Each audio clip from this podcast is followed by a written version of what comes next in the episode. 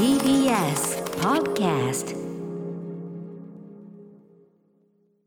では、アトロクフューチャーパストです。この1週間でお送りしてきた情報や聞きどころをまとめて紹介して、過去の放送を聞き返せるラジコのタイムフリー機能や、ポッドキャスト、ラジオクラウドなど、各配信プラットフォームと組み合わせて、新しいラジオの楽しみ方を提唱しています。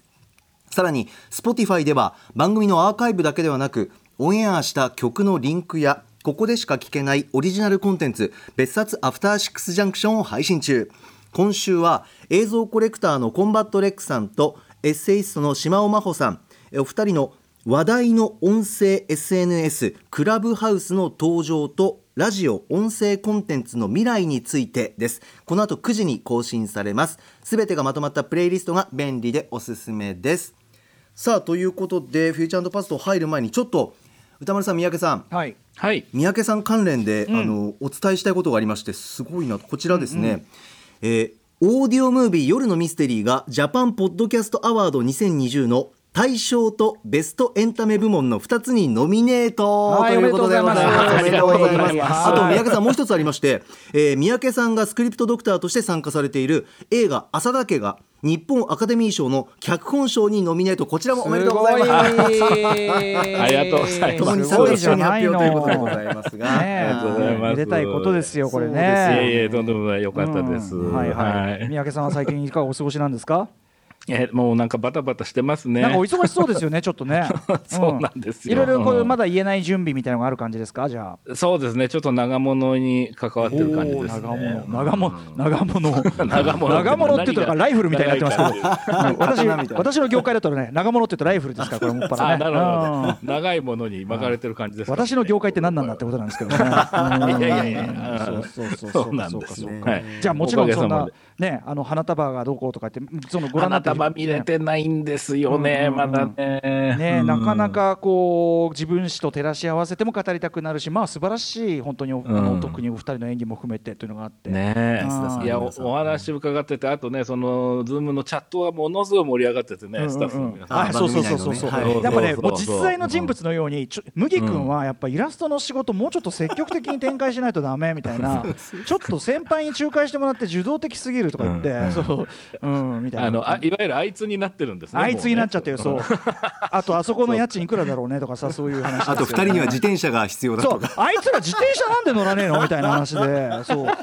まあその30分の道のりがね駅から、駅から30分の物件ってどういうところだって感じだけすごどいですよね。30分の道のりもまた楽しなんでしょうけどんうんうん。後期はだいぶ足取り重かったと思うぜ。あーなるほどね。その度に結構なんだここなんでここにしちゃったんだ俺みたいな。思ってたと思うよね。でななんで自転車あいつら自転車買えばいいのにねそうだそうバカだあいつらとかさ言いたい放題ちゃんとね。読んでる小説が日本のバカだとかさ。あとさあのあいつらはどうせヒップホップはスチャダラパートあのパンピーしか聞かねえんだとかさ。楽しいな、ずっと。こんな会話できますよね。そうそうそうそう。ねなんかすごいいる人みたいな感じなんですねそう本当にそうなっちゃう系ですね。あいいですね。ははい。まあぜひぜひちょっとね、あのもうちょっと落ち着いたら、はい、時間見つけてはい、見にはい行きたいと思います、さあそれではそろそろ始めてまいります。ここだけ聞けば1週間がわかる。アトロキフューチャーパストパスト編。2月1日月曜日からのこの番組のパスト過去を振り返っていきます。今夜も各曜日のアナウンサーが振り返りを行っています。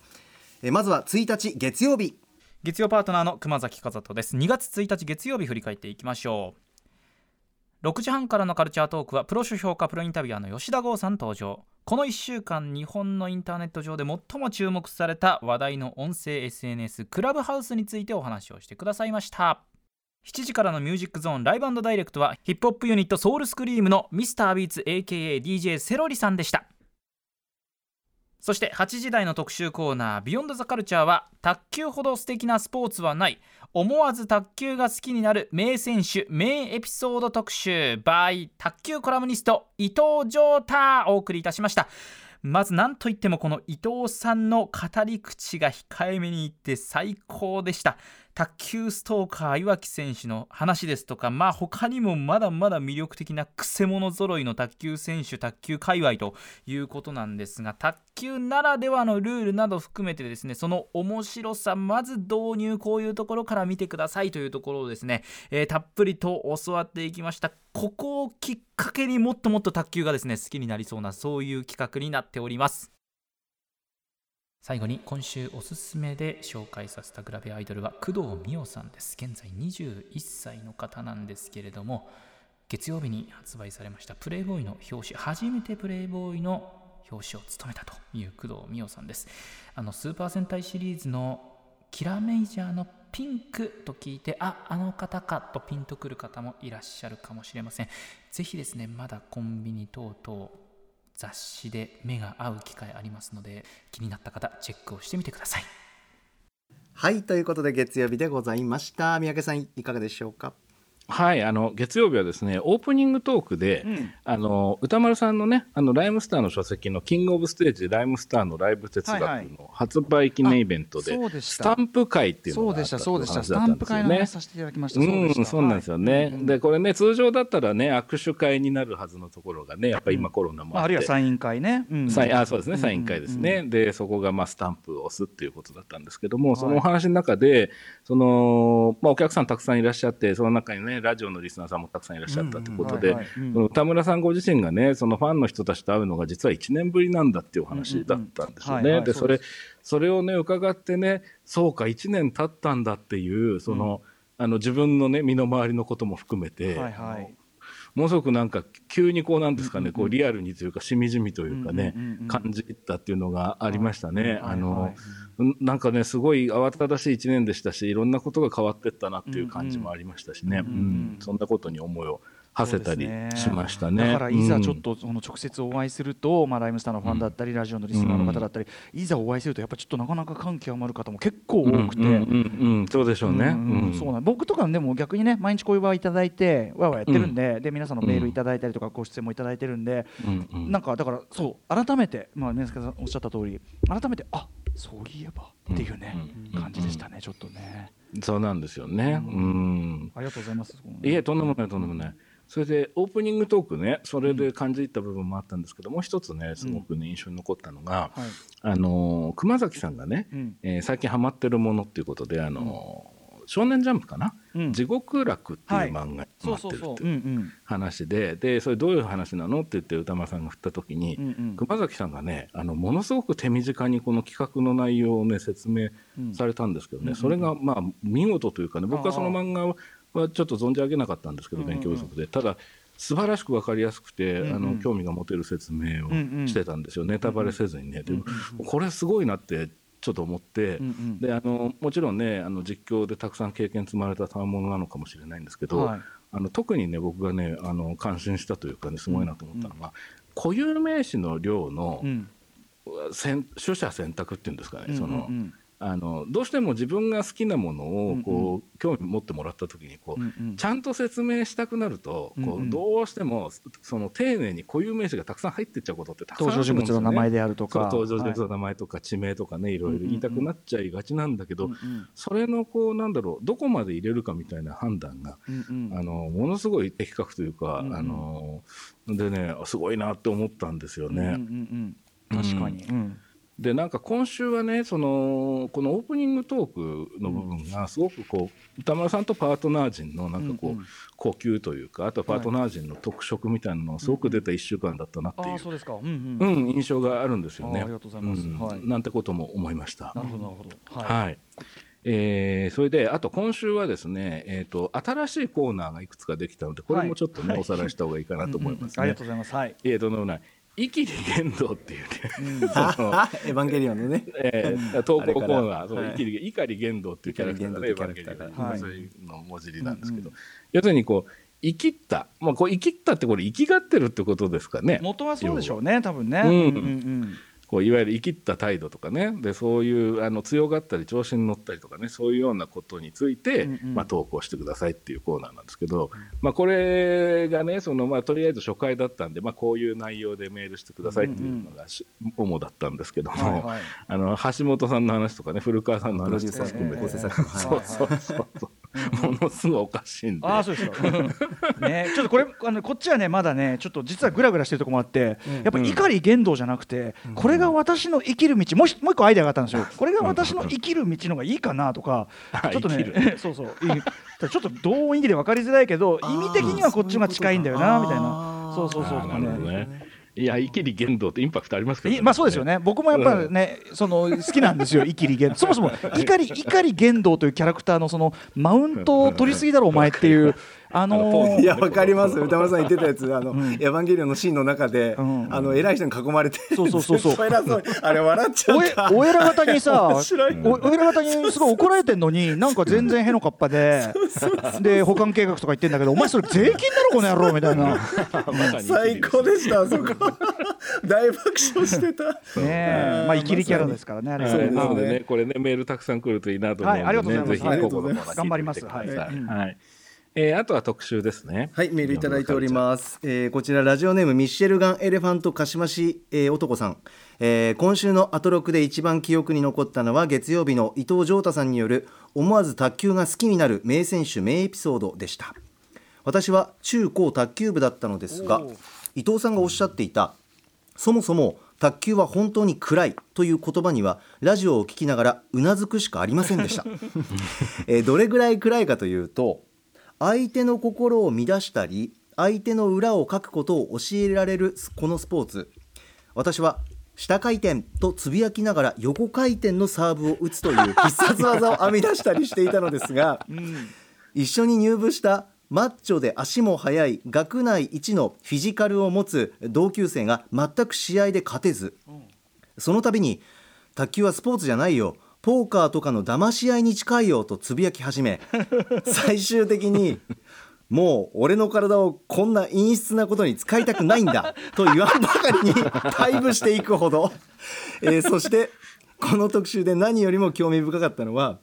卓球ストーカー岩城選手の話です、うん、えー、正直高校時代毎日10時間練習して奈良県ベスト8なんて経験者なので分かりますが卓球の才能ないです。あそうなんだ。以前、アトロクの予感のコーナーで採用していただきましたが適当にやっていた私でもゾーンに入ってうっかりオリンピック強化選手を倒したりするぐらいなのに。岩城選手も才能がないことは分かっているはず。卓球以外は何でもできることも分かっているはず。でもいまだに日本代表を目指す、その姿が羨ましい、うん、こんなに愛せるものを見つけられ愛せる才能を持っている岩城選手、そんな岩城選手の人生を美しいとすら思った私は、うんうん、すぐさま SNS で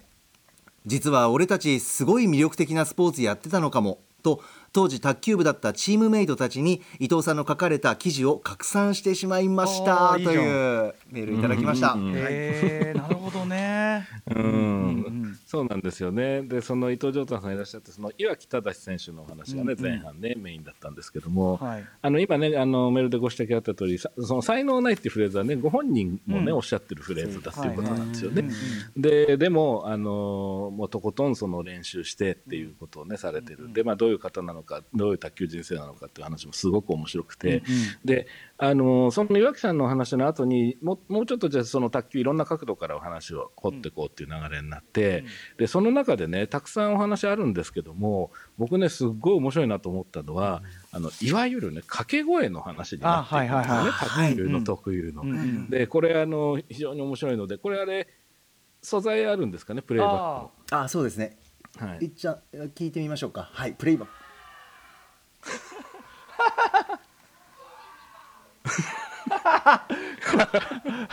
ここだけここだけ連続して聞くとね もう何が何やらだけどさ。怪獣映画みたいなね感じでこれが実際のね掛け声なんですもんね。そう掛け声なんですよね。でなんか独特ですよねって話になってった時にその伊藤さんがねその要はこれは実は陽とシャーっていうのが元にあると、うん、でそのそこから小ってなってったっていうふうにこう変遷のお話をされていくんですよね、うん、でその非常に意外なことにそのフランスをそこから経由して、ね、レイっていう言葉が加わってくるってでなんでレイなのか分かんないんだけどっていうふうにこういろんな国をまたいで日本にまた戻ってくるっていうような、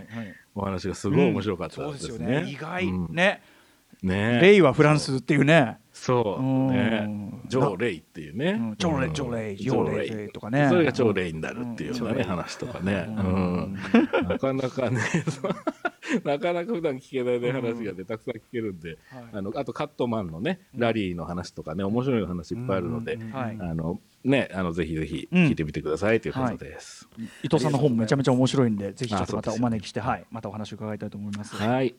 さあ続きましては2日火曜日です。火曜パートナーの宇垣美里です。2月2日火曜日節分振り返ります。6時半からのカルチャートークは声優歌手の中島めぐみさん登場。リリースされたニューアルバムグリーンダイアリーについてお話伺いました。まめぐさんは本当いつだって尊い。7時からのミュージックゾーンライブダイレクトは5人組バンドクロイでした。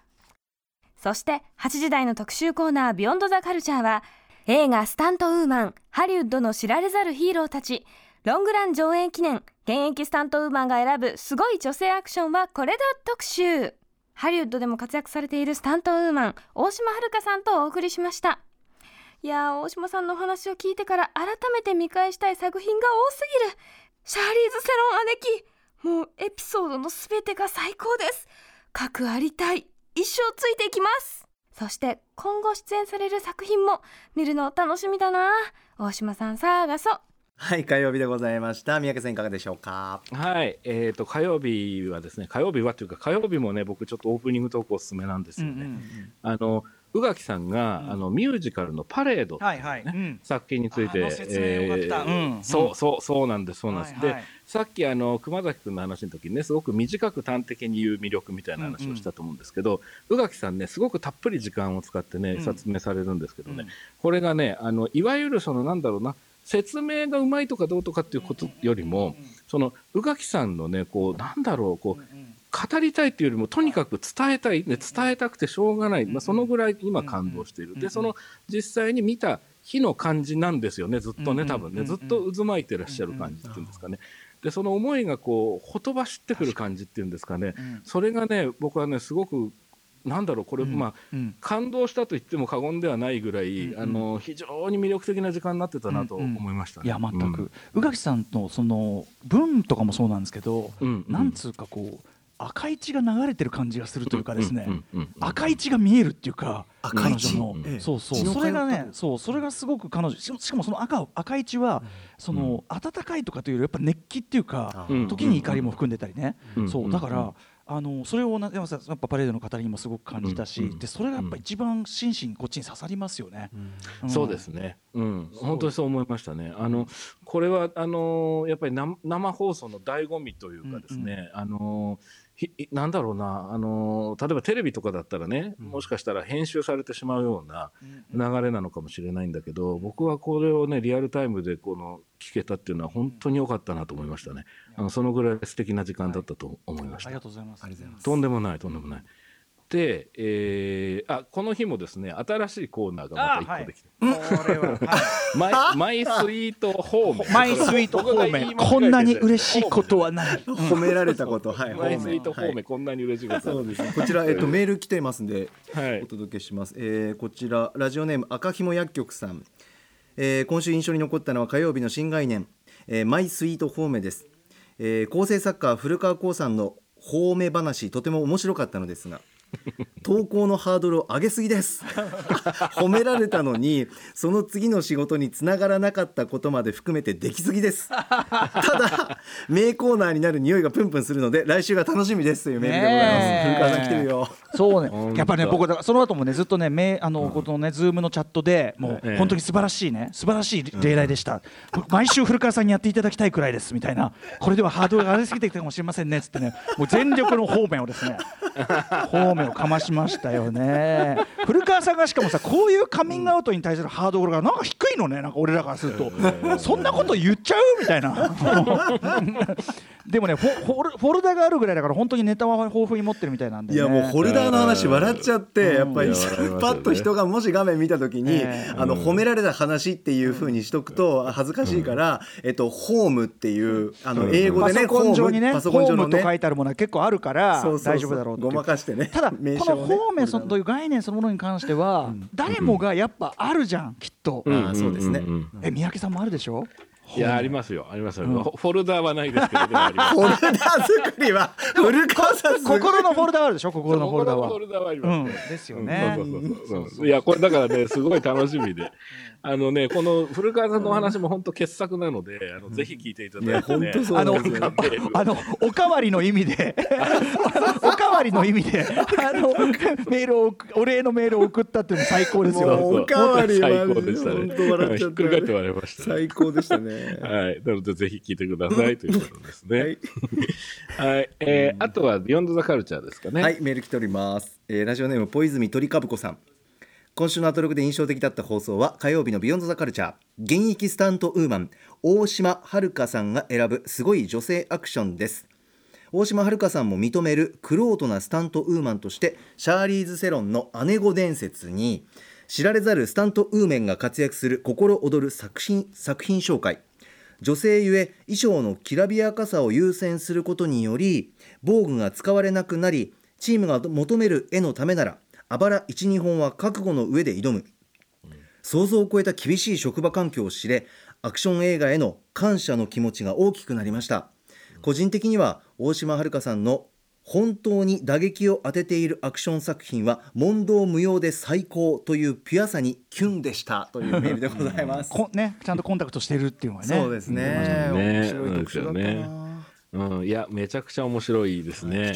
あので、その、なかなかね、こういうふうにね、その実際に日本だけじゃなくて海外の、うん、で、その、誰もが知ってるようなハリウッドのね、うん、対策でね、関わってらっしゃる方のお話を聞けるっていうのは、はい、なかなかないんですよね。その、結局、例えばその、後で DVD とか出ても、やっぱり監督とかね、うん、えー、主演俳優のね、オーディオコメンタリーと音声解説が入ってることあっても、スタントウーマン、スタントマンの方のお話ってなかなか聞く機会がないと思うので、で、これは非常に面白いお話でしたね。で、あの、途中、その今メールのね、ご指摘にもありましたけど、シャーリーズ・セロンのね、その素晴らしい姉御肌、あのー、チンイエスだけじゃないっていうことですよね、うん、そのね。本当かっこよかったですね、あのエピソード。そうなんですよね、本当に、ね、しかもご自身が直接シャーリーズ・セロンから受けた、うん、こう、恩義というかな、ね、話だから、まあ、これもう大島さん以外は話せない話だし。そうですね、そうですね。あと、まあ、大島さんご自身の語り口もね、本当になんかスキッとしてて、ね、いや、もうおっしゃる通りですね。うんまたちょっとぜひお話伺いたいなと思いましたし、あそうですね、うん、それであとあの非常にこう珍しいお話としてはそのカザフスタンでロケされた時の話とかね。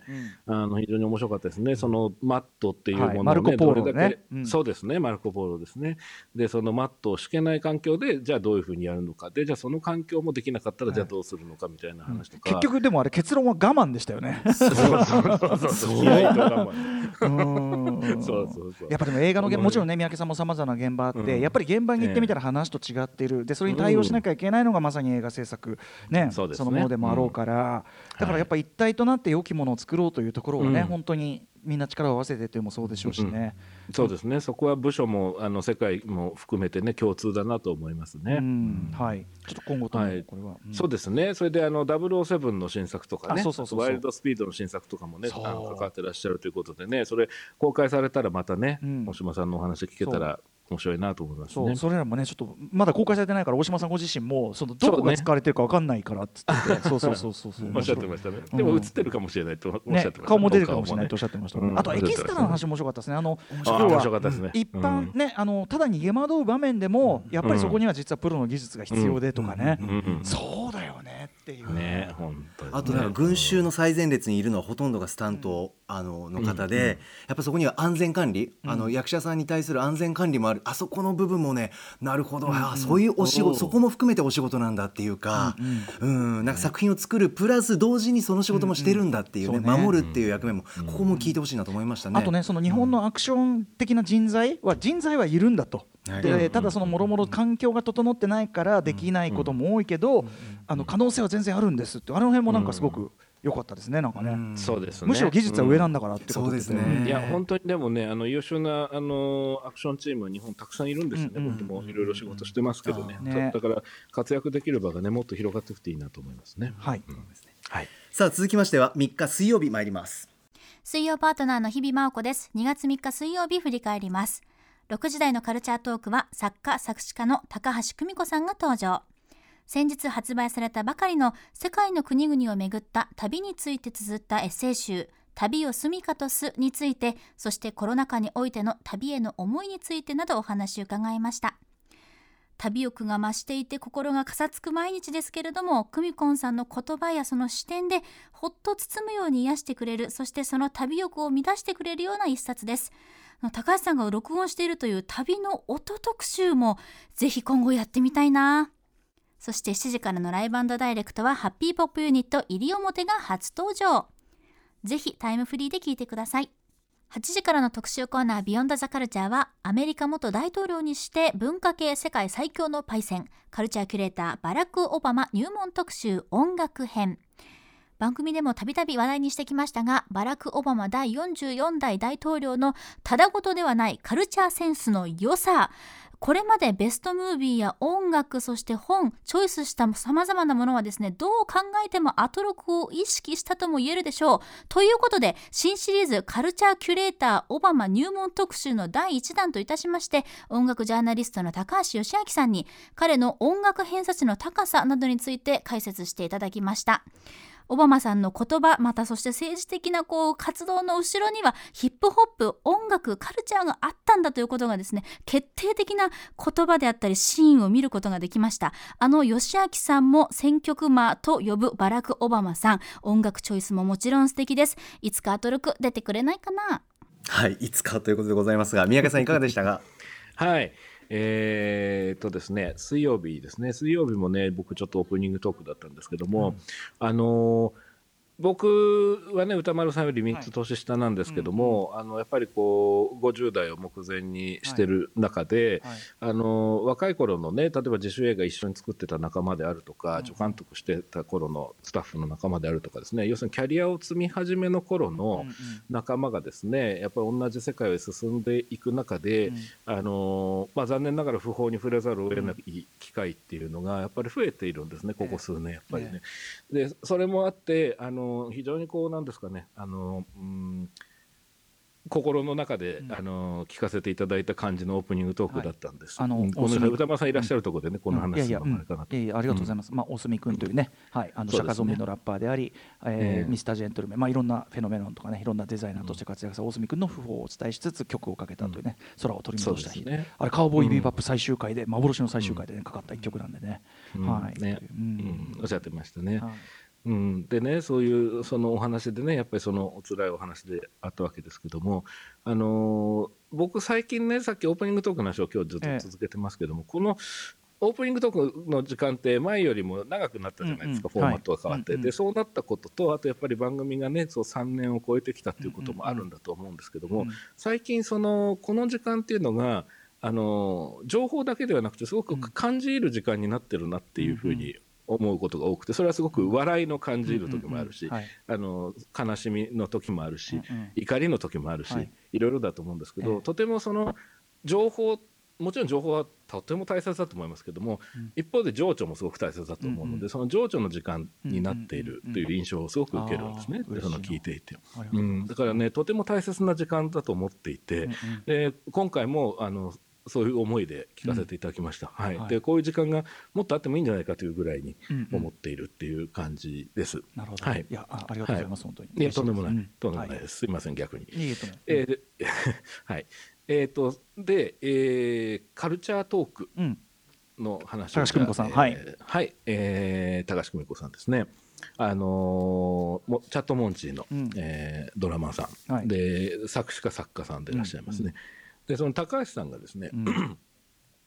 いろんな外国に行かれるっていう話ですね、その旅行されるっていう話ですね。うん、でね、あのー、非常にね、こう、うん、お話のされ方とか、あとその、高橋さんのねその言葉とかそのリズムというか呼吸というんですかね、うん、あとそのイントネーションもありますね。その、はい、愛媛の方の方なのかな、うんうん、あのその感じもすごく柔らかくて素敵で、うんうん、でそんな中ねその高橋さんがそのモロッコの話をされたんですね。はい、でそのモロッコに行かれた時とかあるいは外国に行かれた時に高橋さんがこれすごく面白いなと思うんですけど割と映像を撮る人ってよくいると思うんですよね。ビデオ回したりとか。あの写真撮ったりってあると思うんですけど、音を撮られるっていうね、お話で。でちょっとそこのところをプレイバック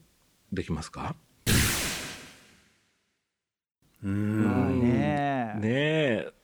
これすごいですよねやっぱね、うん、写真撮るよりよりバーチャルその場感っていうか。そう。そうなんですよ、うん、映像以上すごい感じたんですよ。ね、うん、うん、で特に何か特殊なマイクではなくてそのご自分と共に旅をしているその iPad なり何なりで撮られた音だっていうんですよね。でこれすごく素敵だなと思ってねでその本編中に歌丸さんもおっしゃってましたけどもねその高橋さんの紹介でいろんな国のね、あの音声、えー、の話をしていただくで聞かせていただくっていうそういうような特集があっても面白いのかなっていうのを僕も聞いててね思いましたね。サウンドスケープ特集全然いけますね。いやそうそう素晴らしいですね。本当に、うん、素晴らしいと思いましたね。はい。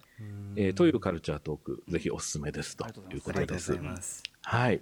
えー、あとはビヨンドザカルチャーですね。はい、メールいただいております。えー、こちらラジオネーム洗濯機アライド付近さん。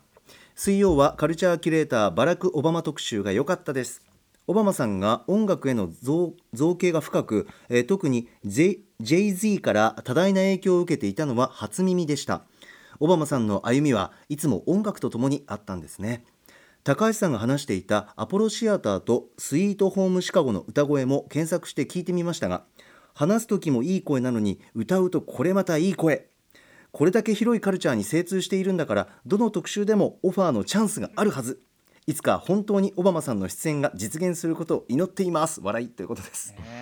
よし君がもう出番もなくなるかもって言ってましたからね。もう月間ミュージックコメンタリーオバマさんでいいんじゃないかな。ねそんな会話になりましたね最終的にね。それはい、それすごいですね。月一レギュラー、ね、月一レギュラーバラクオバマさんです。そう。でそのオバマさんオバマさん言ってるのはその、いわゆるオバマさんなんですよね。大元大統領。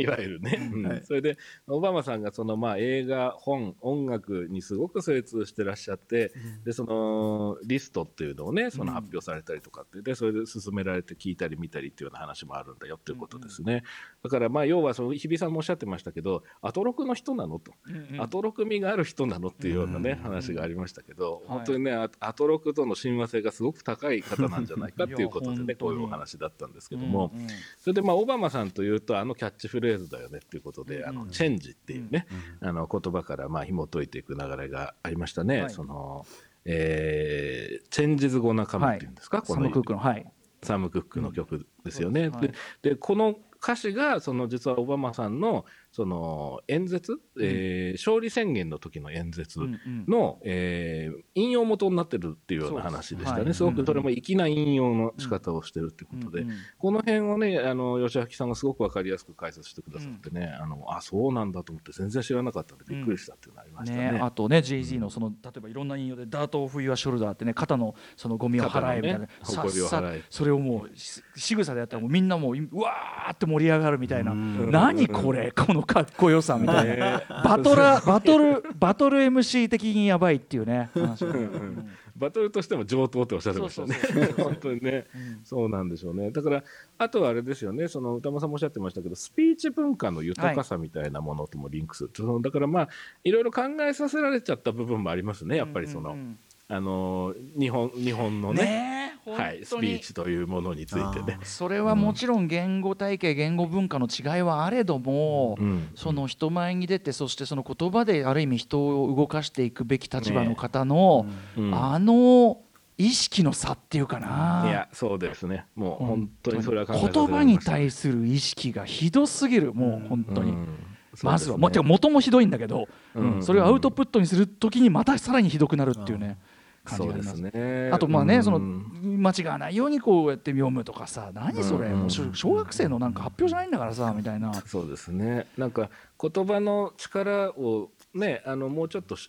なんでしょうね、うん、信じてほしい気もしますし、あのおごらないでほしい気もしますし、かろうじてですね。でもかろうじてそうだから、うんうん、はい。ごめんなさいはいいえとんでもないとんでもない、うん、非常にこう刃になる時もありますしね、そうね。とか、その自分の言葉で話してる風の人が珍しいから例えば小泉純一郎さんとかは受けたとこあるけど、そそれだけでも困るよっていうさ、そうですね。そうそうそう。だから、そこは全然成熟度が違うなというのはちょっと感じちゃったそうですね。それも感じさせる特集でしたね。ちなみにねオバマさんとかああいうこうスピーチのあの人とかってその目線の動かし方とか手の動かし方とか、そういうのもやっぱりはっきりテクニックがあって、この間ちょっとそういうこうと解説してるの NHK とかでもやってたんですけど、オバマさんのこの目目線のこの左右に動かすこれ完全にこれは訓練の賜物ですみたいな「ひえ!」って。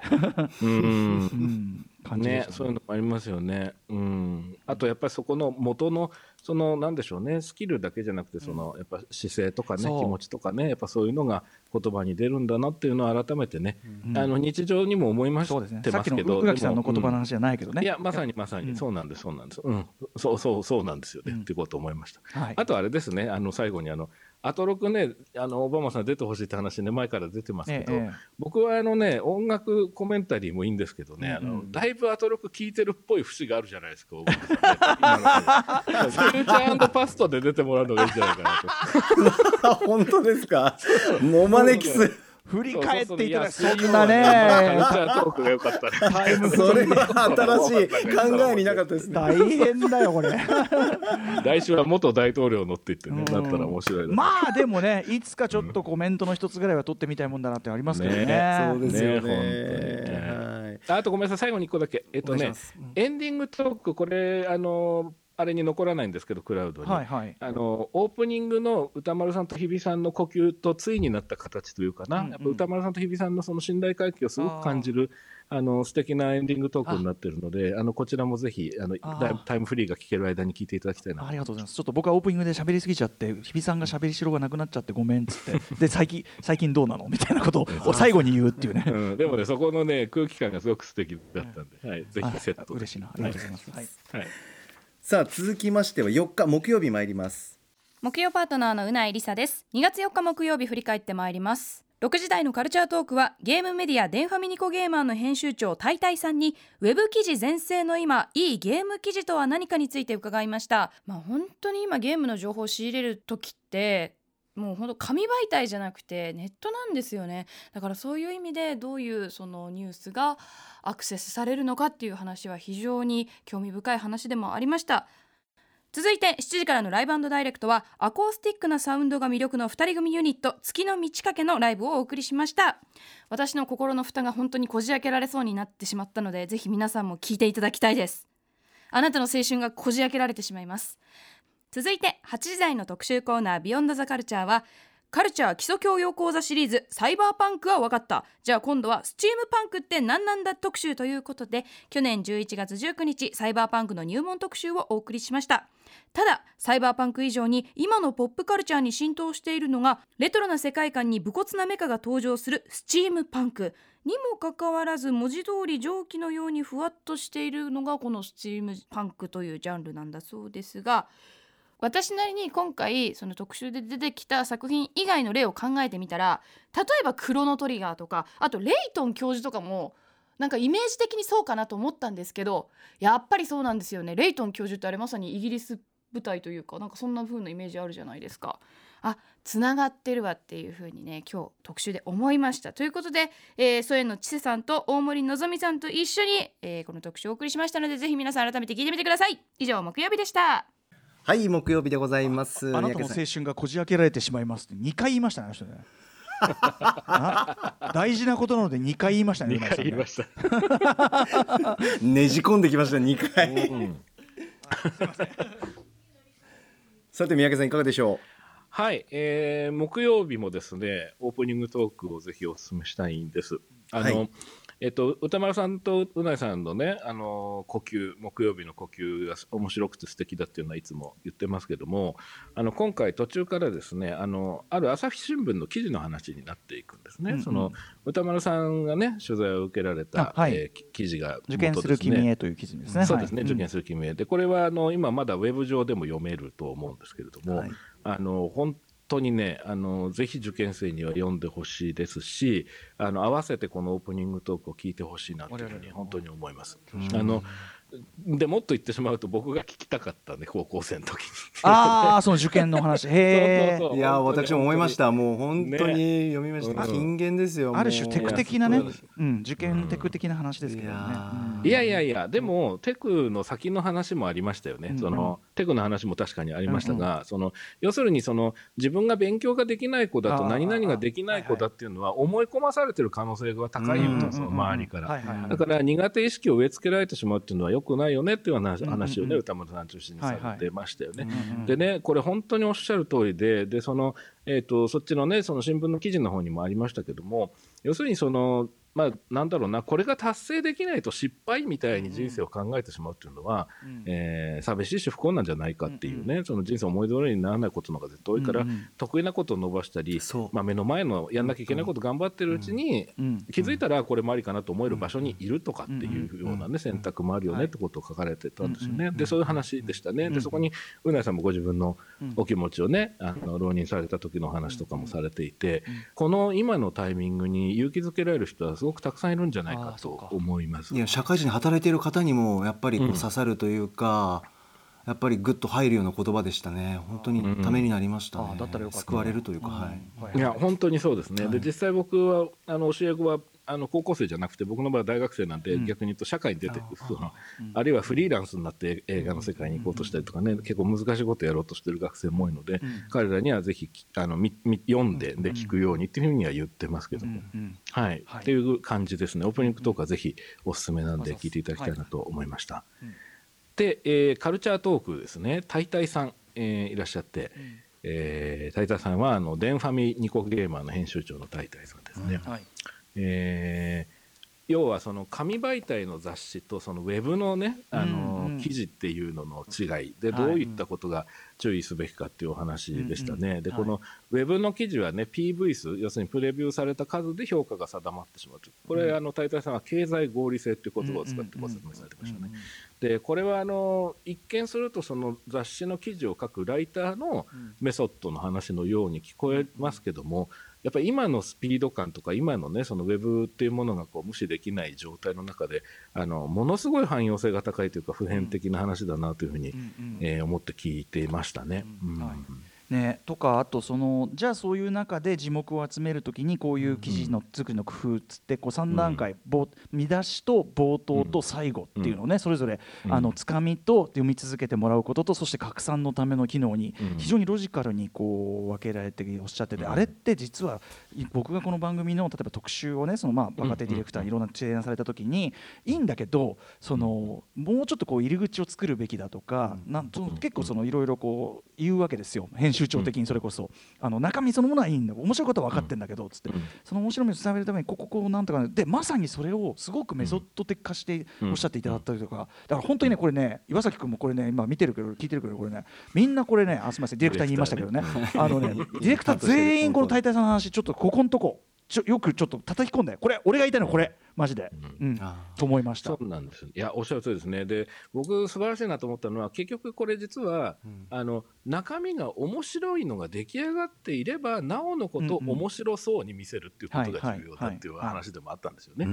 単にそのなんていうのかなジャックだけ凝ってみるとか、うんうん、あのいらはいいらはいっつってこうねあの表向きいいような感じにするってことじゃないっていうところがね、非常に深い話だなと思ってさっきのまた宇垣さんの話のねその三宅さんがおっしゃったことに通じるけど、本当に伝えたいことがある人のそのね、気を持った言葉こそが伝わる時代だとおっしゃってましたもんね。おっしゃってましたね。もうレトリックの時代じゃないっつって、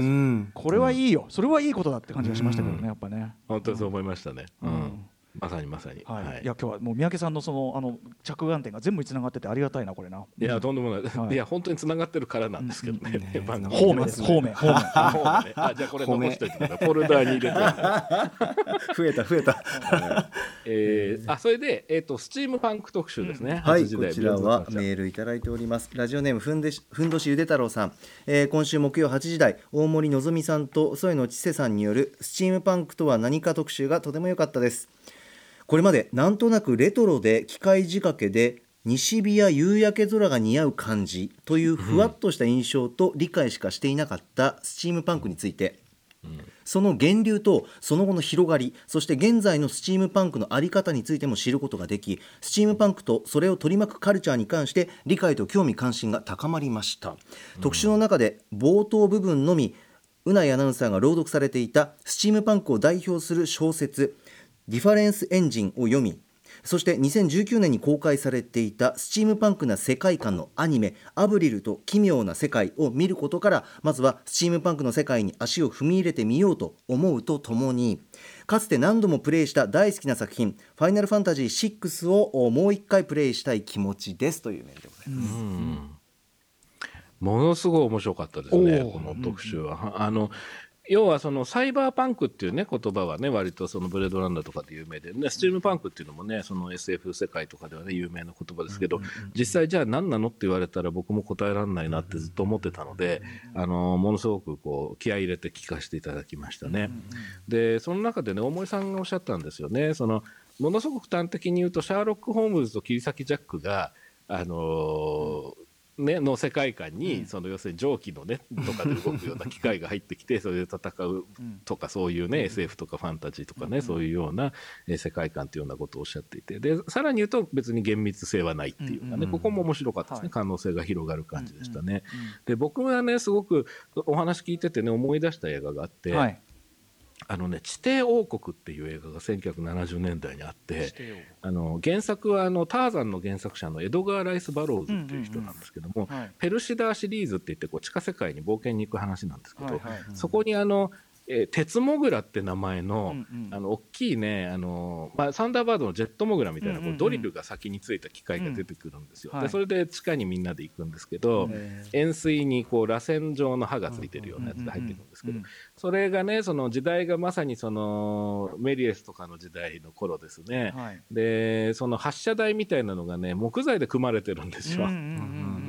で手作りで木材で組まれたとこからこうドッドッドッドって地下に入ってくってその地下で行っても機械がハイテクじゃなくてこうパネルが木でできてたり、時計を見ながら針の時計を見ながら時間を確認したりとかするんですけどね。すごく面白い世界観であこれもしかしたらねストリームパンクの部類に入るのかななんてことをね、思い返したりしましたね。なるほどね、はい、地底王国。地底王国、はい、はい、よかったらぜひご覧になってみてください。うん、特集本当に面白いので、うん、あのこれはなんか結構保存版かなと思いましたね。繰り返し聞く。うん、聞きたいなと思いました。大森さんとね、うん、大森さんとやっぱ添野さんがね、なんか語り口がまあ明晰かつ、お二人はね別にコンビじゃなかったのに言ってんだけど、そうですよね。コンビ別にコンビじゃなかったのにって言ういやなんかバランスいいっすよっつって、コンビになろうかなってコンビになろうかなって。SF おじさんとかっつって、何そのネーミングで花がなさすぎるっつって、突っ込まれてましたね。そうそうでもねもっといろいろお話を伺いたいですね。はい、今後とまあお二人にはねまたお世話になると思います。はい。と思いました。なので音楽はこれかからなかったですよね。なので、はいえー、タイムフリーじゃなくてあのクラウドでも大丈夫かなと思います。ありがとうございます。はい。さて本日振り返りで紹介した各コーナーはラジコのタイムフリー機能やスマホアプリラジオクラウド Spotify アンカーなど各配信プラットフォームのポッドキャストでもお楽しみいただけます、えー、ここまでアトロクフューチャーパストパスト編でしたこの後は来週1週間のアトロクの予定まとめてお知らせしますでは来週1週間のアフターシックスジャンクションの予定一気にお知らせします。まずは8日月曜日。6時半は映画監督の西川美也さん登場。2月11日公開の役所広司を主演に迎えた最新作素晴らしき世界についてお話伺います。7時は寺島由布さんが初登場。8時はノーナリーブス西寺豪太プレゼンツ邦楽スーパースター列伝番外編。今聴いてほしい少年隊の名曲トップ5続いて9日火曜日6時半からは音楽ライター渡辺志保さん登場。今聴くべきおすすめのヒップホップアーティストを紹介してもらいます。7時はエンターテインメントロックンロールバンド少林兄弟が初登場。8時はかつて全国のスキー場にロマンスの神様を降臨させまくっていたというゲレンデ DJ って一体何ですか特集。 by 南部広美 featuring 島尾真帆10日水曜日6時半。思い出野郎 A チームのサックス担当増田薫さん登場。ミュータントな中華料理の魅力について伺います。7時はパンクロックネオスイングジャズバンド勝手に仕上がれ。8時は初心者でもわかる大河ドラマ入門講座バイ春日太一11日木曜日6時半はドキュメンタリー専門の配信サービスアジアンドキュメンタリーズ代表坂野悟さんにおすすめのドキュメンタリー作品紹介してもらいます。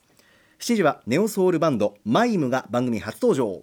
8時はゲームのムービーああそんなの全部飛ばしますね。とにかく早くクリアすることに情熱を注ぐゲーミングアティチュード。RTA リアルタイムアタックの世界特集を RTA in Japan 主催のモカさんとお送りします。そして12日金曜日6時半からの週刊映画辞表ムービーウォッチメン。来週歌丸さんはジャスト6.5戦いの証、えー、評論します。7時はシンガーソングライターの北谷達也さん。8時からは1週間の番組を振り返るアドロックフューチャーパスト。来週はお菓子研究家の福田理香さん来てくださいます。さあ、ということで、うん、三宅さんお待たせしました。来週いかがでしょう、えー、とんでもない来週ね面白そうですね。あの南部さんがあの、はい、ゲレンデ DJ 特集っていうのをやるんです、念願の、うん、これすごい楽しみ、ね、南部さんはね本当にそのスキー場でそのそういうのやってたんですよね、いわゆる女子大生 DJ みたいなのが流行った時代のね流れなのそこに坂井下さんも絡んでくるというね。ああいいですね。面白いこと聞かせてくれそう。楽しみですね。やったあとね、春日さんの大河ドラマの入門もね、あの面白そうですね。はい、ね、初心者でもわかるっていうね、ありがたい。あね、なんかね、ちょっとね、ハードル高く感じてる人もいると思うんでね、うん、すごい楽しみだなと思います。うんうん、あとね、歌丸さん、僕最近やっとあれを始めたんですよ、ええ、ゴースト・オブ・ツシマを。ああ、なるほど、はいはいはい。プレイステーションのこのゲームのね、オープニングのこのリアルタイムアタックと、ええ、RTA ね。これね、何がすごいって、うんうん動物の森とかでそれをやるわけですよ。そうだみんなゆったり時間を過ごすことをメインにしてるゲームでそれ目的でしょいかにタイムアタックするかっていう。じゃないんだそこもクリエイティブすぎるでしょあの森でしないことだよみんな絶対しないよねちょっとお話伺うね楽しみですねはい、うん、ということで今週もありがとうございましたありがとうございました歌丸さんもありがとうございましたえ After 66 junction.